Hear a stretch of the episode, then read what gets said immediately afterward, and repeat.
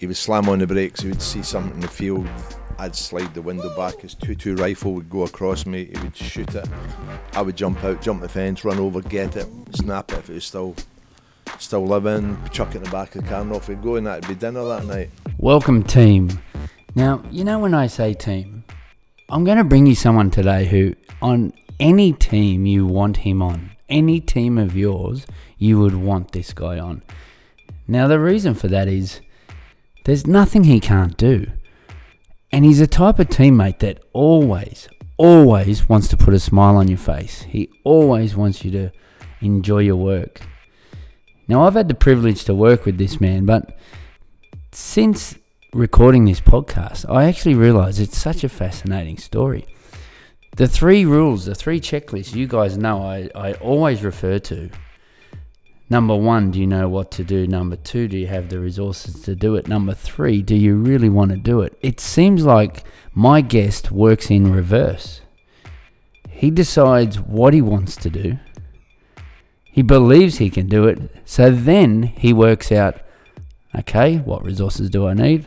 Okay, I better learn how to do it. He works the three checklists in reverse. There's never been any set standard that you have to follow that checklist one to three.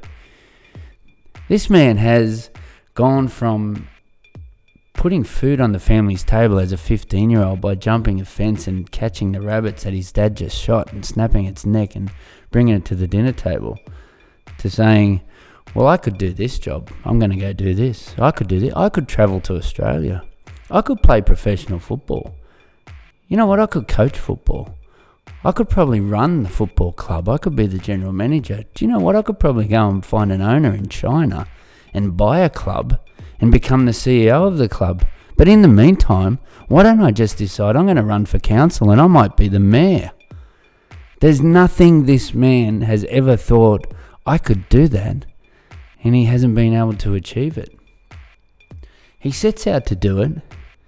He then gets the resources around him to do it, and then he learns how to do it. At the moment, time of recording, he's the CEO of a major sporting club in Australia. The same club that he attracted and brokered the ownership for. He's a great friend of mine. Privileged to bring him on. Enjoy the accent. If you need translation, I can't really help you there. Just try hard. You may have to listen to it once or twice. I have no problem understanding. I love listening to him. I love chatting to him. Welcome, Lawrie McKinna. This episode of GTE is brought to you by Magic Glass, Sydney's professional glazers. Call 1 800 Glass or visit magicglass.com.au. Okay, so for today's podcast, I am really excited to be here with a good friend of mine, Lawrie McKinna. Before I shake your hand and say thanks for having me, I want to put you in my mouth. At this point in the podcast, Lawrie had handed Hayden a cup of tea with his own face on it. Lawrie, here he is here. Not be the first time. Lawrie McKinna, the mayor. The mayor. I won't drink it while we're filming, but uh, as soon as I walk in, typical Lawrie McKinna hospitality. Can I get you a cup of tea? And he brings out a cup of tea with his own face on there on the cup. Well, it's just I thought I'd break the ice because I'm really nervous about doing this podcast with you. I've never ever seen you nervous in my time. So, Lawrie, my reason for the podcast is to bring people who are at the top of their game, no matter what it is. The really interesting thing with you is you've been at the top of your game in many games. So that's kind of why, like, that's why I'm really excited about this. Is when I first met you, you were at the top of your game in a, in a marketing game, working with with ASICS. Before that, you were in the top of your game as as a player in Scotland, which we'll, we'll, we'll talk about that as a football player. Uh, when I met you, when you were working with ASICS, you were a, a part-time coach as well, at the highest level. We then got to work together, which was a great time back in the year 2000. Wow, 19 years ago. Parramatta Power, you know, that was it was a great time. They were Parramatta Eels were involved, and um, you know they were before their time. You know they were unfortunately Parramatta Power put a lot of money into the club. It was really an A League club back in the old National League. You know, with good facilities, good offices, and, and a great network behind us. But unfortunately, it didn't work out. Yeah, I mean those times I've got great memories of those times. I've walked in your office and there's the old photo on the wall. I mean, so you've obviously got great memories. No, because- we me, me, my wife, and my, my two boys. You know, it was it was something that was new and it was great. And I had to leave ASICS. I had a great job at ASICS. I was there for ten years, and it was one of the hardest decisions of my life was to actually leave. You know, and um, go full time into football, but. I taken on the marketing manager's role and assistant coach's role, so I could go full time, and you know it was the best thing I've done. And basically since then, I've been full time in football, apart from my four years as the mayor. Oh, that's fantastic. So, yeah, when we worked together, you were an assistant coach, and and that was a that was I have great memories of that, and we'll talk about some of the people you influenced, including me. But then you went and head coached, and then you become the mayor. So, from a distance, we always stayed in touch, but from a distance, I followed.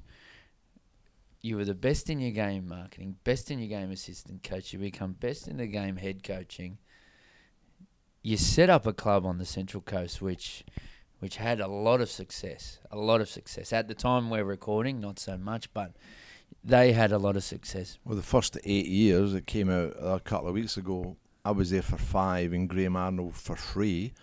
If you put all the points, three points for a win and one point for a draw together, we were the most consistent. We were top of the league. So if you put the league table together over eight year period, the Mariners were top of the league. Oh, by far, and I was I really loved watching that. I loved the family environment you created in that club, which I know you valued when you're an assistant, but when you actually had to head up your own club, you could really create it, and you could feel that within that community. And and when they won the competition, they won a premiership.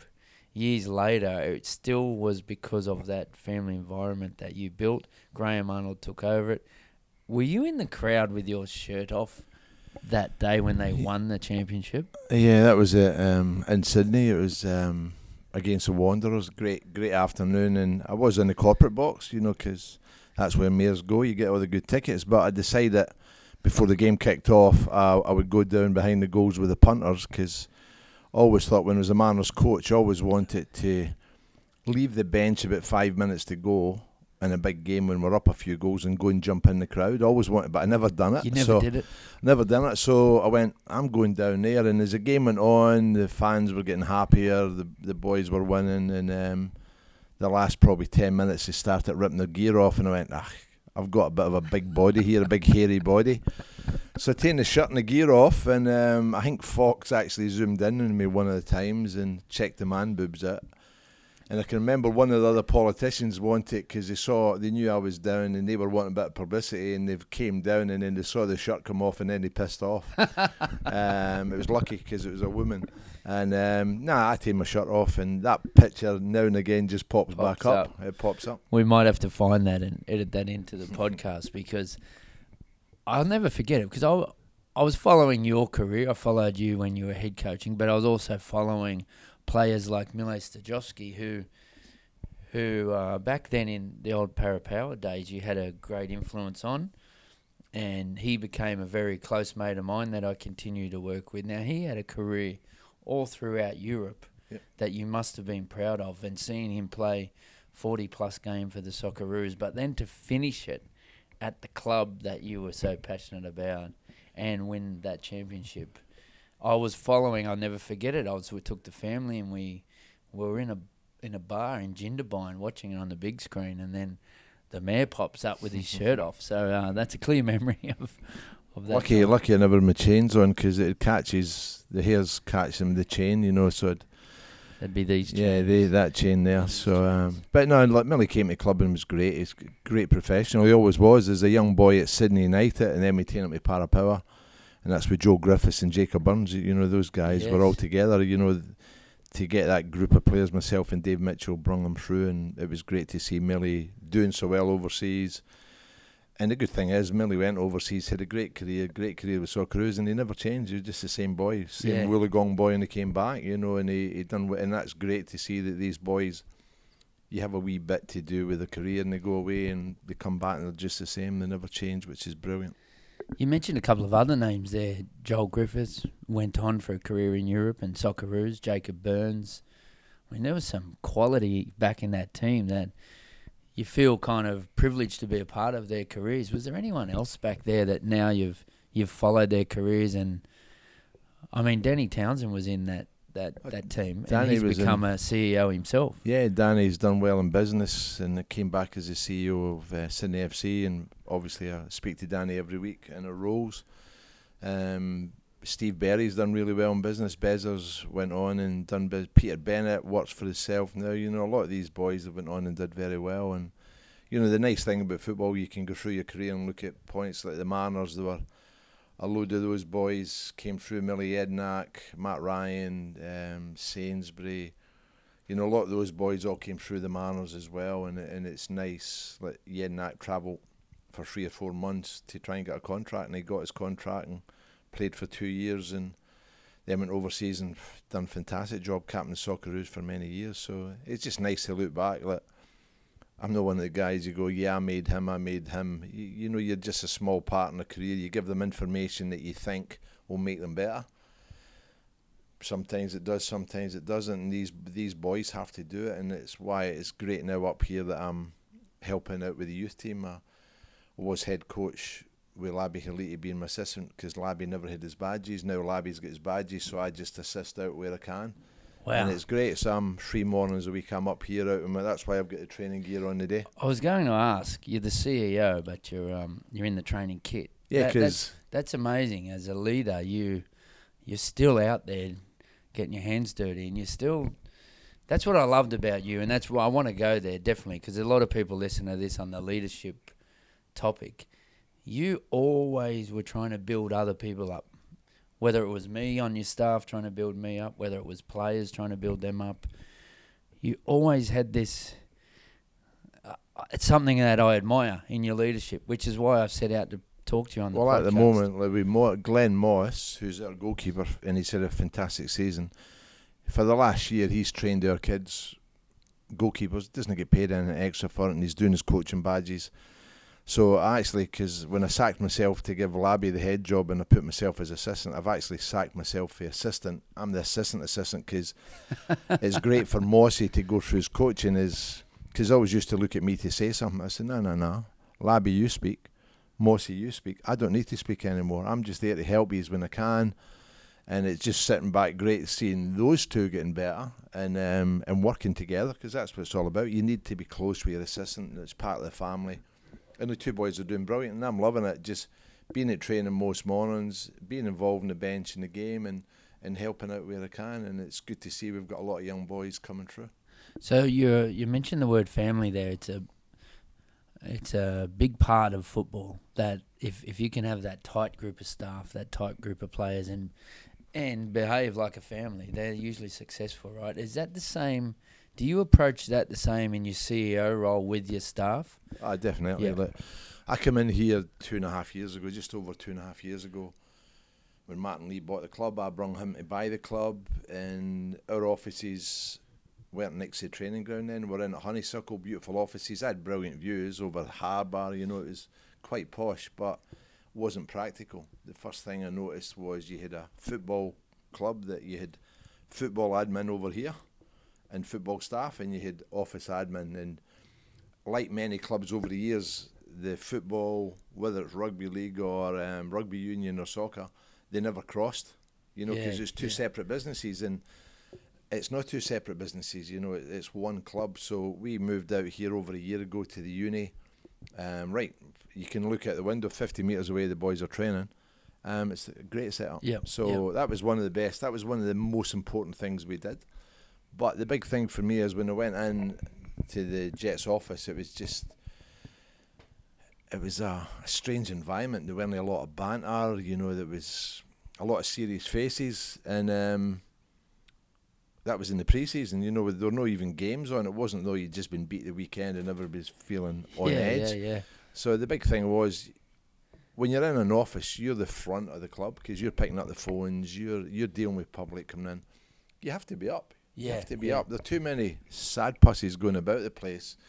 Then so you're coming to a football environment. They could go anywhere. They could spend their money anywhere. We want them to spend it with us. We want them to support the team. So have a bit of personality and you come in here some days, you've got Joe Griffiths, you've got all the football staff, Clayton Zane, ex Socceroo, he's one of the assistants.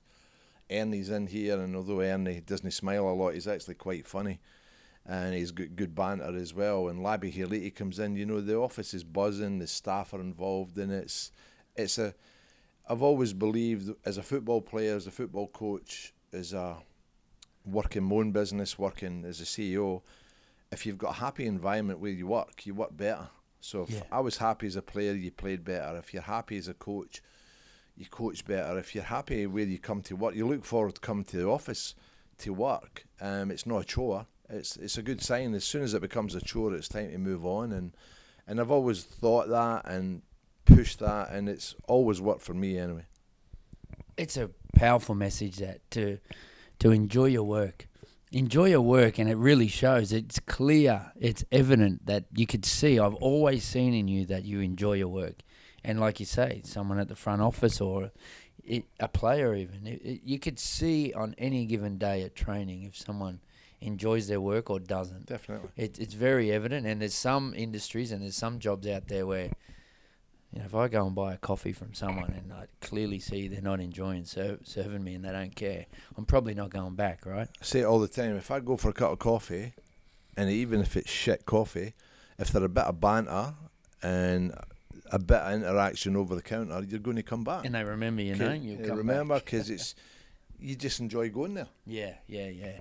I notice there's something about that in your personality. I don't know. Obviously, it's how you were brought up, the, the Scottish bit too. I went to Manchester United in 2002 and I got the same vibe from Alex Ferguson. He was all about.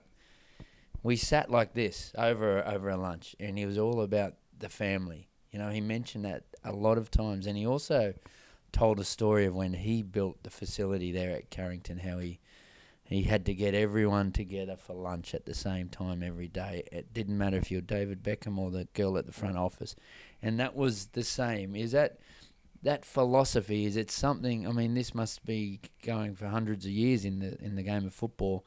Was it drummed into you early, back in your time in Scotland, or No, like we where did you pick all this up from? I just picked up probably a lot in Australia. Like the hard work ethic picked up in Scotland when I left school. Left school at 15 and a half. Became a lace weaver and um, always set myself goals. I wanted to be the best lace weaver. Then I became a van driver. I wanted to be the best van driver. Then I, signed professional, which was semi-professional, so I was still working. Um, and I, as a dream as a wee boy, I wanted to be a football player. So I achieved that dream. It was like tick. There's another one. I've, I've managed that, and I played played a few games in Scotland, which was good. Then came to Australia. Made the biggest decision in life to come here with my wife and two young boys, and um, to play football. Came for a year, and it's 32 years later. And, it, and it's been great, you know, and, and I've been so fortunate that most of my jobs in Australia have been involved in football or in the sports game. I've been so fortunate that I've actually enjoyed all my jobs just about, you know, apart from the first first um, maybe six months to a year.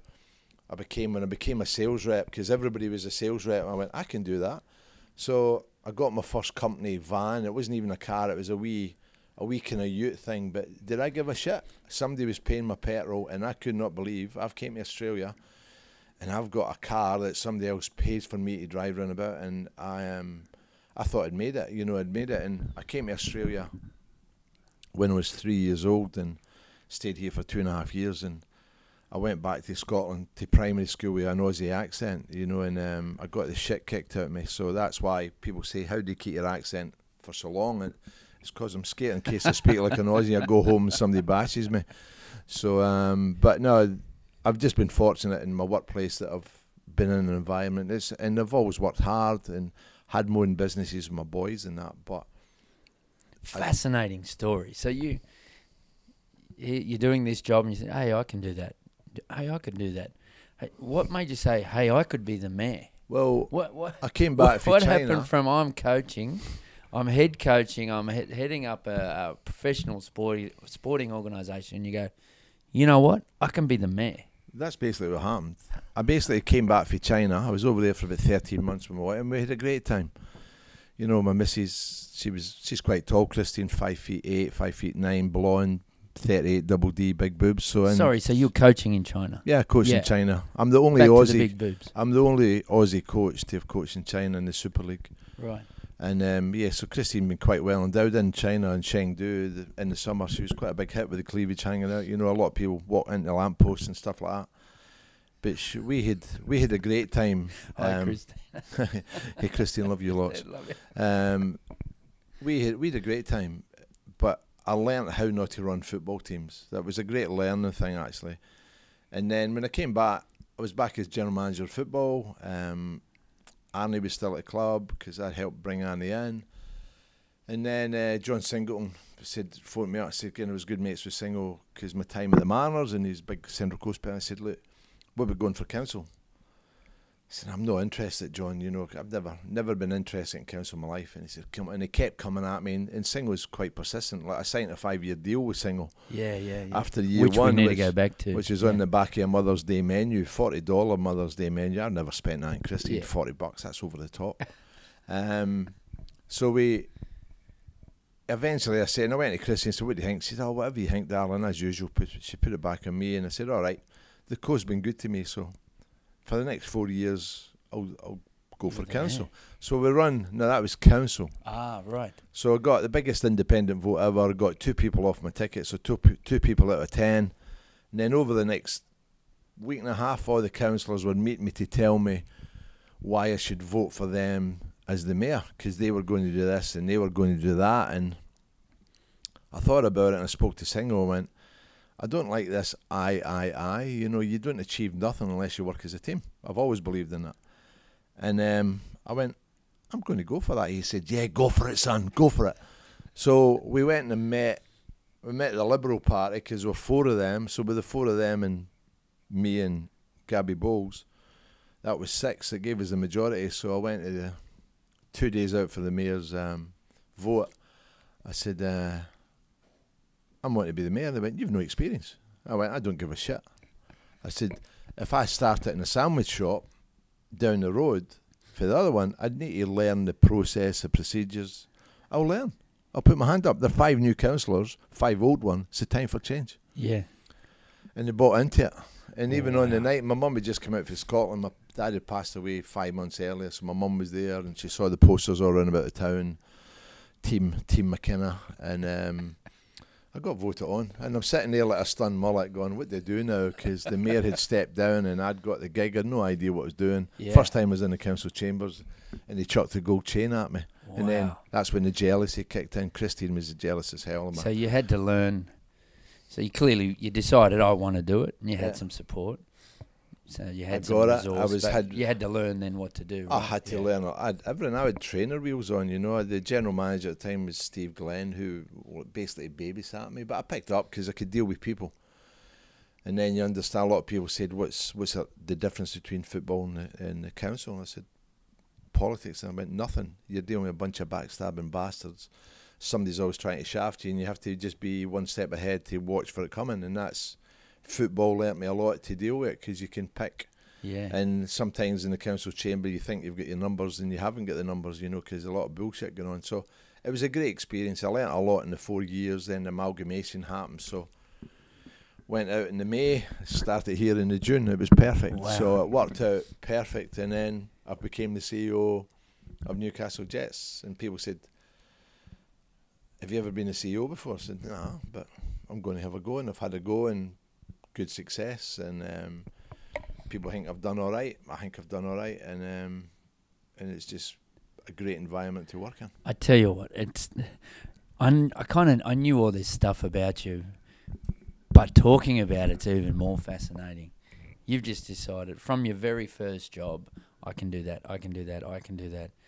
Next minute you're a head coach, then you're a general manager of football, then then you're a mayor, then you're a CEO. So I at the start of the show I said I bring people who are at the top of their game, but I don't even know where your game's going to go.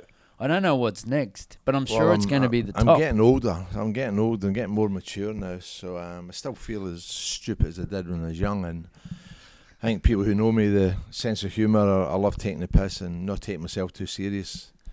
And um, So I don't know what I'll end up doing. Wow. I don't know what I don't know what I'm going to do when I grow up. You know how your parents always ask you what you're going to do when you grow up. I've I've no idea. Well, you still feel young, I still feel young, and uh, and in this environment, the football environment keeps you young. it does, it does, and that's why it's great. People say they miss coaching, but because I'm linked, I'm in with the youth team. It's it's like a wee fix. You know, being with the boys and seeing quite a few come through to the first team in the last year and a bit It's been great. Yeah, and you're keeping healthy. Yeah, keep me healthy. I don't run about much anymore because of a few injuries. I can't, but do a lot of walking, a wee bit of exercise, a wee bit of swimming, and that, and I'm I'm doing all right. When you do your walking, you listen to podcasts. I will be. Oh, you will be. I will be now. I will be now. Take me back. You mentioned John Singleton. Now that's a there's a successful man. Has he become a bit of a mentor to you? Or you, obviously you learnt some things from him. But I want to go back to when he signed you to go and head up the Central Coast Mariners. so- the contract. I was actually signed, so I'd coached for the first season. I won Coach of the Year. We made the grand final, get beat for Sydney, smallest club, smallest budget, and um, Singo run the stadium. So I became mates with Singo, and I had the club had approached me to sign as we got to the finals, and I'd been chasing them. I'd actually no contract with them. I'd never signed a contract. I was getting paid, but they wouldn't commit to a contract, and I think they were just worried that the club folded at the time because it was new. So Sydney came for me, and they were very, very keen to sign me. I had a few meetings with them, and um, Singo heard about it, and he was on the board of FFA at the time for the first year, and um, he sponsored the club. He sponsored the Mariners for the first four years, and he um, and he phoned me up one night because I hadn't re-signed, and it was just before the grand final. And I always remember, he did a few beers, and he said, um, "I'm going to come and see you tonight." He swore a few times because I'm I don't swear a lot, so I'll not use the exact words. But he said, "Wherever you're going to be, I'm going to see you, and you're going to sign for the Mariners, and that's it. And I'm going to phone Frank Lowy up and tell him keep his hands off, because obviously he the shares in Sydney. He was an owner of Sydney FC." and I said, "Okay." And at that time, I was undecided because obviously Sydney was going to a big club and it was big, Yeah. a lot more money. I was the lowest paid coach in A League, and um, I knew as soon as I got off the phone with Singo that I was going to sign. I was staying at the Mariners. I just knew that somebody like John Singleton picking up the phone to phone me, so I was going to meet him at Iguanas Yeah. down at the waterfront. So I drove down. I got a phone call, a phone call for John O'Neill, and said, "Look, your deal's off with Sydney. Um, Singo's been on the phone with Frank Lowy, abusing him, telling him he'll be going to the press, he'll be doing this, he'll be doing that. So just make sure you get plenty off him." So I met him. He came in. He came out. I was waiting for him outside, and he came out the door. He had an old Ford Falcon wagon that he used to drive. he didn't have a posh car, and his driver was driving Alan. And he kind of his door wouldn't lock, so he had one of those jockey straps holding uh, the door shut. He'd multi knuckles. multi millionaire. Yeah, that's why he's a millionaire. He's a tight ass. He must have been Scottish. Um, and he he came out. He said here, and it was that was John O'Neill. Was back on the phone, and he'd been speaking to him. So we went inside. So we basically sat in the back office of the Iguanas, and um, I signed a five-year deal on the back of your Mother's Day menu. And he said, look, whatever the Mariners don't pay this contract, I'll pay it. But as it finished, I phoned Lyall Gorman on the way home that night. He wasn't too happy that Singo single signed me in a five year deal, but he they they matched they everything was fine and I signed a, a real five year deal after it. But Have you I've kept still got the copy. Mother's. Day menu? Yeah, yeah, I've still Wow. got still got it. And um, I want to get Singo on the show next. there were um, with you. one a copy get put in the safe there, and Yeah. um, I got a copy and Singo got a copy, and it was all on it, and it was it was fantastic. When I came back from China, I was going to come back. Singo was looking to buy the club at that time, the Mariners, and he wanted me to come back as CEO. That would be 2012, but Yeah. it never it all fell through. So, um, and I went back to club, and then that's when I went back, went to council. Wow. So, any other mentors along the way that you know? If I ask, who's had a big influence on your life career? Um, I think in the coaching side, I think it was Dave Mitchell. I was Yep. Mitch's assistant for five years, and I learnt a lot of Mitch that bringing that happiness. And you just saw that Yep. when you're at Parramatta. But we were at Sydney United going through hard times, and we had a real close team. And Same at Parramatta, and the banter was good, and I learnt a lot from Mitch. Mitch had played at big clubs all over the world, and um, and I learned so much off him how to deal with people and um, and keep things bubbling along. Because it's sometimes hard. It's sometimes like Groundhog Day when I used to play. You know, Yeah, I, I was yeah, only yeah. training three or four nights a week, and it was like Groundhog Day. So to keep it interesting, and that was was great. So I learned a lot, a lot of Mitch for that. Have you stayed in touch with Mitch? Yeah, yeah, stayed in Yeah. touch. Not as much as because Mitch went overseas and overseas. Not as much as probably should have, but Yeah. life gets busy with everybody. He was up uh, maybe a month, two months ago. He was at one of our games. Yep. He came up in the box, and um, no, he was fantastic, and I learnt a lot off him. Um, business sense.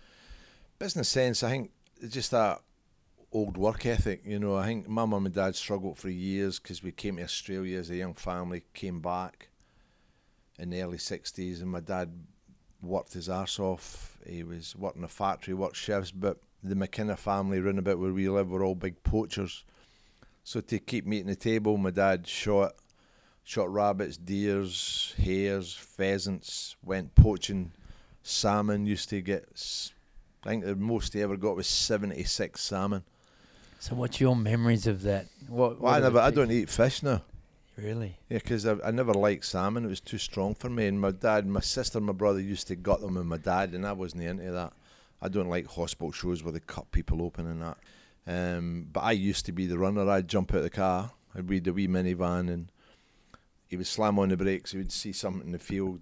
I'd slide the window back. His two-two rifle would go across me. He would shoot it. I would jump out, jump the fence, run over, get it, snap it if it was still still living, chuck it in the back of the car and off we'd go and that'd be dinner that night. So we we survived a lot. You know, if my mum and dad were going out, my dad would say, Oh, don't open the, don't answer the door if anybody chaps the door. I said, Why? He said the electric man's ready to come round and read the meter and my dad would have magnets on the on the electric meter at the time to slow it down because you know we had no money and it was survival. So I think I learnt in those days you have to just roll up your sleeves and have a go to survive. And my two boys, Scott and Stuart, they um, they've got a great work ethic as well. They work they work really hard and big hours, but they, they get rewarded for it as well. I love that story. That that's going to be edited in definitely. You got this, Aaron. That's one. That, oh, No, everyone oh, needs to hear that. Everyone needs to hear that. It's such a good story. How? What inspired you to become a CEO? Yeah, I used to jump the fence and snap it. Yeah, snap that's- a rabbit's neck and go for a pheasant. And my dad would, would you go a walk along a river, and my dad would always have a snare in his pocket. And people say, "What's a snare?" It was a bit of wire and a bit of wood Yeah. with a loop.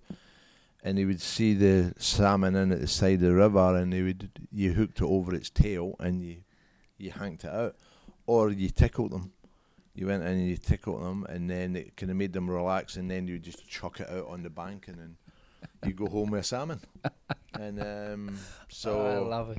And your dad used to play around with the electricity meter and to save some money, and that's what you do now as a CEO with your own business. We're I mean, just you- doing- we're you- just you- doing a budget You're before just saving the places. You know, you're turning light switches off when you need them, and you know. I just never like we got the lights light on. I don't put my light on. So, um, but no, it's it was tough. So, and No, I think that's I've always and. I've always grown up like that. And um, you know, I don't think my dad ever saw me play until my first trial game when I was sixteen. You know, um, not eighteen when I went for the trial with Dundee United. It was the first time he saw me, and because in those days it wasn't a big thing like Australia's parents follow their kids everywhere, but Yeah. my dad was a bus driver at one stage and I was playing my local team, my amateur team, Gulch United, and he walked past, basically he walked past to go and get picked up with the bus to go to work. That night when he came in, he went, oh, sorry for a couple of minutes, you never done much, but that was, he would have saw me for about two minutes and that Yeah, would right. be the most he'd saw me until he took me up to go and trial with Dundee United against um, Brechin City Yeah. Yeah. my yeah. first trial game, at a professional club, and um, he was trying to tell me what to do, and he had no idea about football. My dad, my dad wasn't into football, um, but uh, it was it was a good day because I never got signed with them, but they s- called Kilmarnock for me to go out and trial with Kilmarnock, and it worked out all right. Yeah, okay. I'm loving this chat, Lawrie. We could go on forever. What about some of our days we shared together? What about the day I've just walked in here and bumped into Joel Griffiths and yourself, and the first thing you reminded me of was my wedding proposal. I mean, this should should we take the podcast to actual wedding proposal stories? I or think so. so. What's your memory? Because my memory is we were we were about to travel to Brisbane, And you'd And- been telling me you were thinking about getting engaged. getting engaged. That's right. And then we started bouncing things as we did in those Yeah. days. And even when I was at ASICS, we used to bounce. That's right. you used to come in with all these ideas and we'd bounce things about. And I said, What about proposing on the plane? Mm, I can organise that. I can do that. that's right. So and we went, I'm in for it. I mean, so, we So- we got Ansett was the airline. yeah, remember? and you flew up early, so we faked it and got you up. we told. That's right. Yeah, so we told. So you- I told my girlfriend at the time, listen, Lawrie McKinna's going to drive you to the airport. I picked her up. I remember picking her up. I've already gone to Brisbane because I want to check out the training facilities. But meanwhile, we'd arranged with Ansett that I hadn't flown to Brisbane. I was already on the plane with the cleaners before anyone boarded Yes. the plane. I'm at the back of the plane. You arrive with my girlfriend, bring her on, sit her at the front of the plane. I'm at the back. She doesn't know I'm at the back. We press play of the music. The wedding it singer. was all set up. It was all set up. the- Staff were brilliant. it's like the scene out of the wedding singer. The wedding singer song comes on. You stroll up for the back. So I'd pre-recorded a message on on a tape recorder, and I said, "I just want to introduce my girlfriend Nicole. Um, Nicole, will you please stand up?" So she stood up, and, you and she had no all- idea what she was doing. Her face was bright red. Yeah, I'm at the no back of the plane watching her. Then I said, "I just want to introduce Nicole. Uh, let everyone know how much I love her and I want to marry her. And, and Nicole, will you marry me? But." I'll be waiting for your answer at Brisbane Airport. So her face is bright red. All you guys are looking at her. The whole plane's looking at her. and we were cheering. I think there were a bit of cheering going on as well. That's right. Then she, then the whole plane thinks I'm waiting at Brisbane Airport, and then I say, "Hang on, turn around and face the back of the plane." I remember now. Everybody turned to the back of the and plane. that's when it was all the cheering. I'd come out carrying this big bunch of flowers, which Jacob Burns bought for me. the first That's bunch of flowers he's bought. He bought me a bunch He's of flowers to ass. give Nicole. And I've come out, and her face was bright red. Imagine she said no, Lawrie. Pressure was on. 300 people on the plane, now cheering and that. But you're lucky, and you're still married yet. But Still married. That's about uh, 18 years ago. That 19 years ago. That that proposal, and you guys were cheering. Millet was crying. Uh, they upgraded us. Remember? Yep. First class. You put it in the tele- the Telegraph the next week. It was a big story back No, then. no, no. It was, it was all It's good. probably And the best wedding proposal ever better, better than mine. Better than mine. Christine told me she was pregnant. And you said better get married. I said, better get married. So then I had to tell my mum and dad, then go up and tell her mum and dad. That was hard. I had to wait. I waited for her dad to leave. He was a plumber and he always done home jobs at night. So he would always leave after tea and go do a job. So I waited till he left and then I told her mum. Still hard. and um, so that was that was my proposal. So Christine never quite got one. So Christine, oh, she did get one because she, she did get one. She likes my proposal better than she yours. got a good one because she fell pregnant with it. Well, there you go. there you go. Yeah. So wow, we had some good times, and and I just want to um. Probably you've never even realised, but you did. I mean, my career's gone in certain ways. You actually influenced me a lot back then. The bit about loving your work and be passionate about your work, and the energy you bring is contagious. Oh, big thing. a Like if lot somebody of that stuff happened back in our early days, and you know, it's it's amazing where things have gone. Um, but it's great to be back here sitting with you, and, Yeah, and no, it's amazing. If I see somebody and they're not smiling, I'll say, "What's wrong with you?" Come on, there are a lot of people worse off than us. And then usually there's something happened, or even if I'm feeling shit, I still tell people I'm feeling amazing because it gets a reaction for people. Rather than going, "Oh yeah, I'm all right," and all right, because they probably had a hard night or a hard day as well, and they're not feeling great. So if you just want to sit and moan and whinge about everybody because life's tough, you're going through a tough bit. We got beat at the weekend. No, be on your front foot and say you're amazing. well, and, and try and smile. energy's And- contagious. And you can sit in the car and be quiet for a wee while and, yeah, feel upset that something's not going right. And I had one of those days on Monday, you know, spent a day on Monday, uh, Melbourne on Monday, and it was a waste of time at the finish, you know, and I was pissed off I've done it now, but I had to do it. But life goes on. Well, sometimes that's that's you know we're not uh, we're not saying there's nothing wrong if people are having a hard time, but in the performance industry, and you have to perform, you have to perform no matter how you feel, and basically you're performing every day. every day and you're out because the pub everybody's looking. Somebody's looking for a slip up and somebody's a lot of people keyboard warriors want you to slip up because then they can jump on but usually I jump back on and tell them the facts. Because if they're right I'll agree with anybody having a go at me but if they're wrong I'll stand my ground and say this is the facts and um, and it works quite well because I'm quite active on social media Well, that's interesting. You are quite active on social media. Have you ever let it get to you? Because that's an issue with a lot of young people now. A lot of young athletes, a lot of young footballers. They they let it get to them, and, and if that affects their sleep, then their sleep affects how they perform Mm. the next day. And like a lot of young kids, maybe can't deal with the anxiety that all that brings. How do you handle it? I was the first coach to go on Twitter many years ago in He said early Twitter. Then say that again. Twitter Twi- Twitter Twitter. And and when I went to the game, Fox found out I was on it, and they actually asked me, "Could you do a wee halftime tweet?" But they never told the commentators, and when I did it, I got smashed, smashed. Did you? I got, and the show was on. Tail, I got a, an apology on the Monday night, but still I got smashed. But when I was the mayor of Gosford, like, I was active on that, and and you know, if I made, I tell people, if I make a decision, if I've got a casting vote in a big development, and say ten thousand people with, in a population of one hundred seventy thousand, uh, don't like me because of that decision, it's a lot of people. So you have to take the bad with the, good with the bad. You know, there are a lot of good stuff out there, but when and as on the negative side, you have to deal with it. How do you deal with? Okay, so how do you deal with a? It's like the boxer. You got punched in the face. How do you deal with it? How do you deal with a little setback? What's your thought process? Actually, I write. Usually, I'll go back. Sometimes, I, I write some, then I actually take a deep breath and I read it again. So a lot of time, and Christine was- quite good with this. She would say, "You can't write that. You have to. You can't. You're, it's too personal or too." So I never ever get personal. Always, when somebody has a go, as I said, if they're correct, I'll go on and say, "I agree with you. You've got that right. I'll change. I'll try and look into something for you." Is that the same you were on the football pitch? You make a mistake, take a deep breath, next job. Nah, No? no, I was a bit more aggressive. fiery. I was pretty fiery. aggressive, and um, I would, if somebody whacked me, I'd whack them back, Yeah. and at the end of the game, it was all finished. Yep. And I'm still a, a big believer in that. Even with the youth team, I've had a few run-ins over the last couple of years with the youth team because people not shake my hands after the game, and that really pisses me off because it's wrong. You what happened in my day when you played football? You got as a striker, people kicked you, I kicked them. The game finished. It was all done.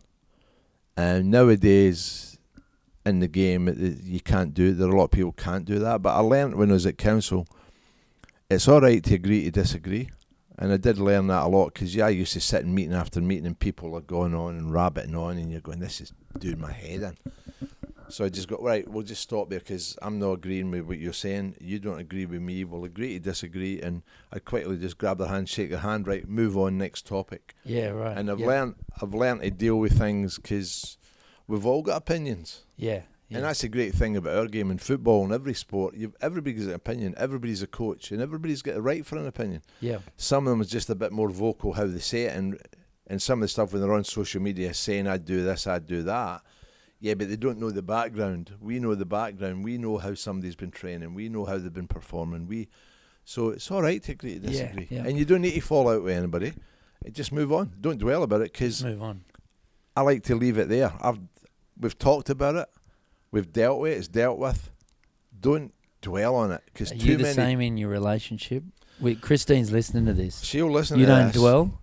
I don't dwell. She does. Because Brad Fittler in one of our other podcasts, he he brought up the ducks, two ducks in a pond when they fight. They go like this, but then they just, phew, it's done, and they just go happily. Christine's not a duck. No, No. she dwells, She dwells. but you don't. Okay, Christine, I'll come and check this. Yeah, this. you can do a podcast with her. She'll tell you the her side of the story. But no, Christine dwells a bit, um, but I don't. I try and not.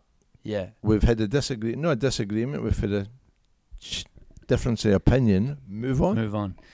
I want to talk probably two more topics. One, one that's really intriguing. You you actually brought owners from. you bought businessmen from China to buy the club you're currently working for. Think about the story we've just spoke about. Did you ever see yourself in China with billionaires saying, "Hey, let's go buy a football club in Australia"? Like it sounds like when you used to catch the salmon. It sounds like you've gone over there and tickled them, and gone, "Here you go. Here's a club in Australia."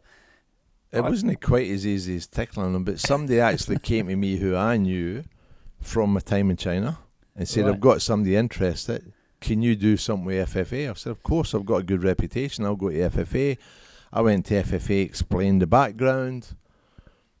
A month later, the guy arrived. I'd never met before, so we had a cup of tea downstairs for 20 minutes before going into FFA. One of these cups. It wasn't in my mayoral cup. I wasn't No. in the mayor at the time, and uh, oh no, I probably that was in my home. I brung it in here, taking a piss one day. Yep. Um, and then it came out a few months later. Then he said, "I want you to be the CEO of the club," and I went, "Yep, I'm, I'm in." So this whole town, this whole club that survived because you've gone and got a a, a billionaire from China. It's, it's it's a fascinating story. I, I bet there's more stories, and I mean, I bet you those people are good stories too. That you know, one day you'll introduce me, and we'll bring them on the show. The other one, finally, family, because I've always known you as a real family man, and I know I'll have one listener of the show. That'll be Christine, but your boys, you know, your grandkids. I still see you involved in your grandkids. I'm not sure they are going to be podcast listeners. Who knows when they're old enough where technology If it's on will be. YouTube at the moment, if it goes on YouTube, they'll what? Because they're on YouTube all the time. Make sure we'll get this on YouTube. Family, it's obviously everything to you. Uh, what what's the latest in the family life, and what influence do you hope to have? You've obviously had a great influence on your boys. The same work ethic your dad had that you had. It's the same with your boys. What about your grandkids? No, they're 11 and 10 now, and they live on the coast. Um, they're good boys. I'm not going to say they're going to be great soccer players, but they, they like getting involved, and um, you know they're they've got a bit of lip, you know, which I like. You know, they've got a wee bit about them. They can talk to adults well. They interact, which I think is important that people can talk, and uh, and that's why I've done so well. You know, I can just mingle in to anything. The um and they get off their dad and their uncle. They don't see Stuart much, but the two boys were always smart asses with me and Christine. Like we had them very young. Like Christine had turned nineteen when she had Scott, and um like we met at high school at fifteen, and then obviously she fell pregnant and we got married a bit quicker. Already engaged because in Scotland at that time there's nothing else to do with your time. You just got engaged, went and bought an engagement ring. You get the ring, you get the thing, you know. So, and obviously the birth control defence was a lot wasn't as good as the defences I was playing against week in and week out because they never worked.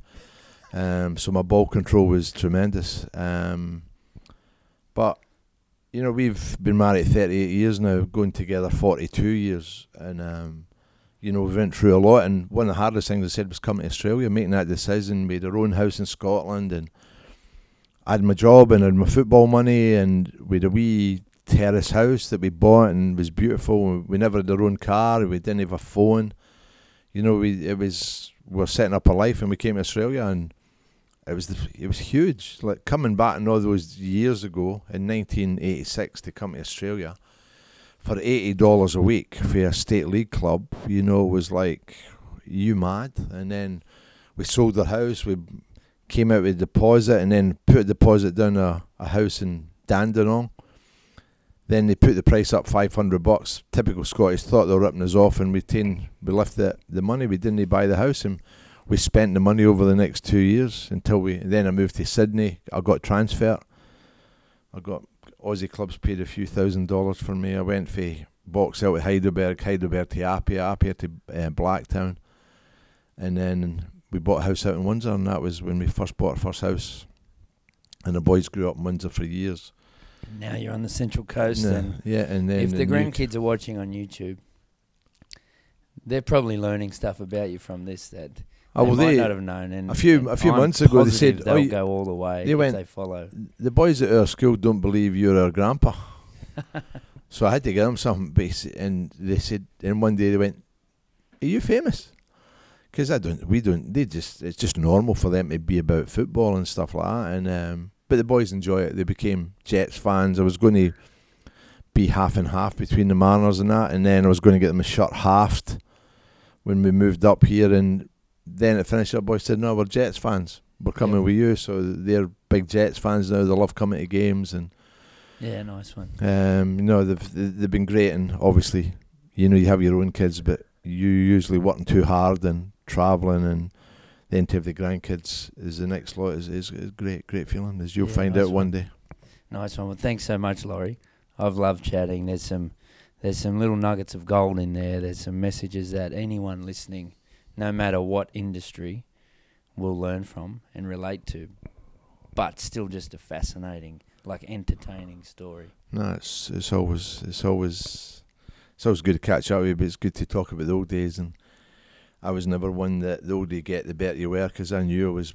I, I always say when I'm out talking that I achieved, probably overachieved with the ability I had as a player, but I had a big ticker. And a lot of better players than me never made it. And okay, at least I played professional and got. I feel fortunate to get paid to do something I would have been doing for and not getting paid. Yeah. I think it's a very and I look at this job now. I'm I'm working in my my my sport, doing things that I, you just dream about you doing. love doing, And, and, that's um, a key thing. and it's great. for what you do. Yeah, and I think a lot of people says it comes over when I'm talking about things. I so, can feel it. so that's good. I hope the listeners feel it. Thanks very much. Might get you on again.